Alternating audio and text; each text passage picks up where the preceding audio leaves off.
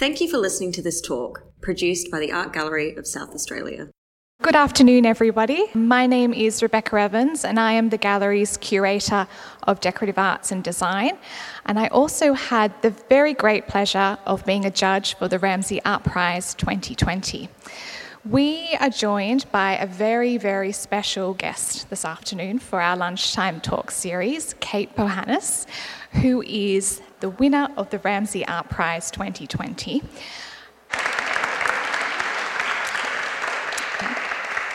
I'd like to start by acknowledging that today we stand on Kaurna land, and I'd like to pay my respects to elders past, present, and emerging. I should also start by saying that Kate's winning work for the Ramsay Art Prize 2020 is not in this gallery, but is in fact in Gallery 8, which is next door, adjacent to this gallery. Um, so I would hope and I would assume that everyone in the room has had a chance to see the work, but we are in fact standing in front of Tom Polo's um, painting behind us, which is a, a, wonderful backdrop for us to have. Very lucky to be standing in front of his uh, wonderful blue hues. I would like to just start by giving like a little bit of background to the Ramsay Art Prize, and then we're going to have a wonderful conversation. Um, I mean, at the end of the day, I'm sure you want to hear from Kate not me, and hear her words and her winning work. But the Ramsay Art Prize was established in the name of South Australia's leading cultural philanthropists, James and Diana Ramsay. The Ramsay Art Prize is an acquisitive art prize for contemporary Australian artists aged under 40. Presented by the Art Gallery of South Australia and supported in perpetuity by the James and Diana Ramsay Foundation. The Ramsay Art Prize is held every two years, with the winning work being acquired into our collection.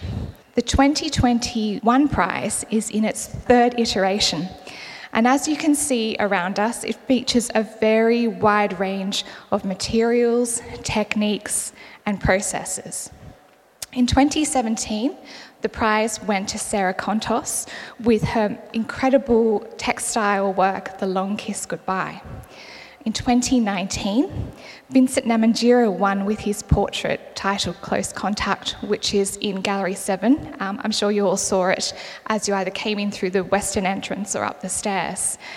And in 2021, we are absolutely delighted to celebrate the work uh, and the artist Kate Bohunnis with her winning kinetic sculpture, Edges of Excess. Thank you so much for coming in today. I'm sure that we will continue to ask you to come in and be involved in the gallery in lots of different ways. You're now part of almost part of the, the furniture of the gallery. That's good. I'm very happy. Thank you. One of the overarching themes, I think, through all of the finalists' works, and something that I'm particularly interested in in contemporary practice generally is this kind of idea of making and processes of making and the power of making. And as we were going through all of the finalist works for the judging process, one of the things that really stuck in my mind, um, particularly in your work, is processes of making. And um, I understand that you fabricated the entire work yourself, which is quite fascinating. I would love if you could share kind of the different processes for making and the different because there are lots of components mm. to your sculpture. Yes, absolutely. Yeah, for me, within my practice, processes of making is very important. Um, I'm quite u- new to metal fabrication. I've only been doing it for the last two and a bit years. And I work from a workshop that's predominantly metal fabrication, which has really sort of sped forward my learning. But yeah, so in the work, uh, we have the, the beans, those sort of aluminium shiny beans that are holding up the silicon, and they are formed from um, plaster that I had hand mold, like hand sanded down to make these sort of supportive molds, and then had them uh, cast into aluminium. So they're now solid aluminium forms that are about 25 kilos each. And then once they came back, they were quite scruffy and they looked quite severe and industrial, I suppose.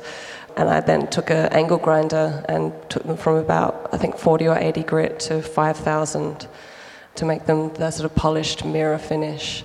And then the silicon is from a single pour of silicon, which is a four meter long mold that I then used some three pigments to create the color and then cut into the form to sort of create this muscular or um, sort of hacked skin sort of feel. And the stainless steel arm is made the, the base is made from two plates. The inside of the work is hollow so that it's able to continue its movement so it's not too heavy. And i welded that together and then sort of brought it back to a resolve of having the, the blade underneath and this the sort of soft radius on top which is very important for me. Could you because i mean the, the most i think intriguing part of the work is the pendulum mm. and the way the pendulum moves. It is completely mesmerizing, but also creates this wonderful soundscape, mm. um, which almost very haunting soundscape in many ways.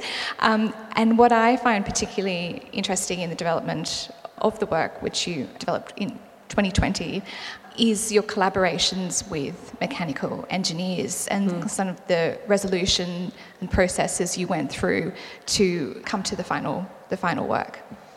Yes, um, so and I tried to make a pendulum in 2018, and I was doing it essentially on my own in a studio in Port Adelaide that I was sort of borrowing from a friend for some time to make a show, and I was using electromagnets and coils and this sort of like little chipboard and essentially I had no idea what I was doing and was very quickly trying to create like perpetual motion which is impossible. And so I, I had to let go of that um, idea then and it sort of in my mind I felt like it was never going to be possible and put it at the back of my brain. And it was in being invited to be a part of the ACE Open survey and sort of given the opportunity to make an ambitious work, that I was uh, brought back to the idea of the pendulum and was talking to people in the studio, David McMurray and Lachlan Forrest, and we were just having a beer and chatting about what I might do. And I was saying like, oh well, one, you know, once upon a time I tried to make this pendulum, it was a disaster. I don't know if it's possible for me to do this again, but this sort of sounds fun. Not thinking that it was an invitation at the time for them to make it with me, and they really locked on and have been there the whole way with me. And so it's been quite an interesting journey. You know, we I think started that from when I found out about the survey, which was 2019, and you know, I was putting down parameters of the things that I wanted. I wanted it to swing in a certain way, and I wanted it to have a certain speed and duration in its period. And it was always sort of a wrestle between these, you know, incredible sort of mathematical and like engineering brains and like computer tech wizard stuff that I don't understand. Um, and me sort of like pushing against that and, you know, them saying these are the rules and this is what we, it must be, and me just having a, a bit of like a, an airy fairy brain and be like, well, but I want more, I want more, and sort of pushing, and they were pushing back, and we eventually came to the point that we're at today, which yeah, it was a lot of negotiating in between, lots of tears all around. I also feel that, uh, and I have, a, I know a few engineers in my life that to give them a problem like that is just something that makes their hearts beat very fast. And they get very excited. yes, absolutely. I can see how that relationship went down. I, I, mean, the interesting thing, and you talk about the tension between working with the engineers and your artistic vision and negotiating that. I mean, the whole work is about tension. Mm. I mean, I look at the way that, you know, the, the form is, the silicon form is slummed, the blade ever so closely coming towards that silicon form. And then almost, you know, I can see that the, those bean shapes, we call them a kind of, I call them like giant coffee bean shape forms, uh, suspended with the chains. And they almost look like at any given moment, they could, the whole thing could just fall to the ground. It is all about tension, the work. Yeah, it is. And I mean, that's also why I decided to have it all suspended. You know, the beans holding up the silicon that's being held by the chains, and the pendulum obviously suspended from above, traveling through these. These objects and this sort of obstacle that very quickly could become an obstacle and could, with any sort of invitation or um, interruption from its environment or from the people around it could completely self destruct. Um, that was a very important part of the work for me to have this sort of functioning machine that's on the verge of destruction if it were invited or pushed to do so. Yeah. Now, you talked about um, kind of your quest to create a pendulum, which is something that you've been working towards for a, a couple of years now. Um, I would love you to touch on kind of the reference points for the pendulum and where that comes from. Hmm. Uh, yeah, the pendulum for me mostly comes from childhood experience. I grew up with my mother here in South Australia, and she is a very spiritual woman and worked at that time as like a, a clairvoyant and a life coach. Um, so we had lots of methods in our house that seemed very normal at the time of how to understand ourselves and our relationships to the people around us and sort of navigate our own lives and bodies. Um, and, and in that, we would use a pendulum. Um, so we used a pendulum as this sort of tool of divination um, where we would sort of either be healing our bodies, centering ourselves, or be asking the pendulum questions of where we should go, what we should do, how we should feel. Um, and I mean, it was, I found it very alluring. I, I, remember, you know, starting to use this tool from like five years old onwards.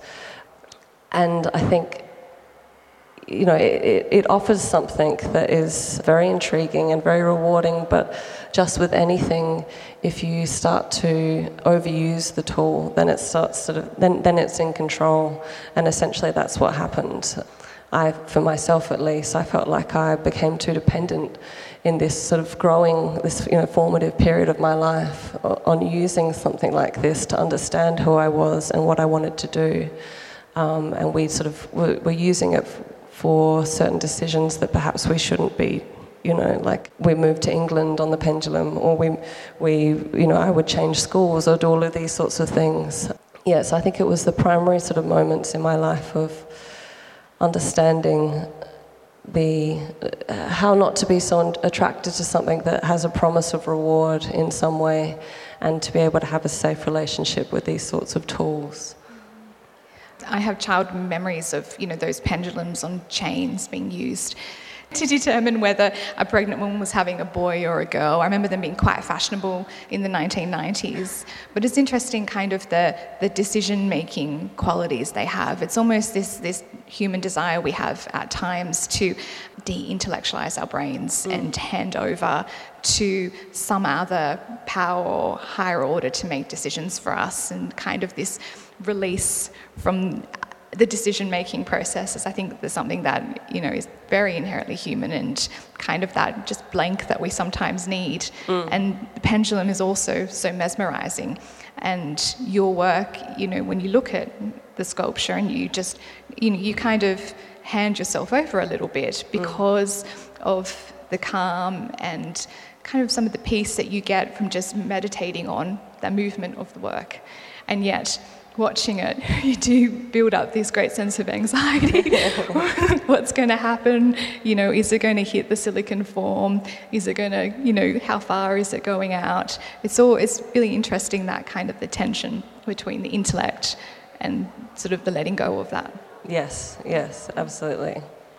I mean, we don't, I don't mean to kind of pat ourselves on the back too much, but the work and winning the Ramsay Art Prize is a fantastic South Australian uh, story for support of the arts. You originally created the work for ACE Open mm. in 2020, and you were able to do that through a commission fee that they supported you and also an Art South Australia grant. Would you talk about that? Thanks. Yes, absolutely. Yes, I mean, I think.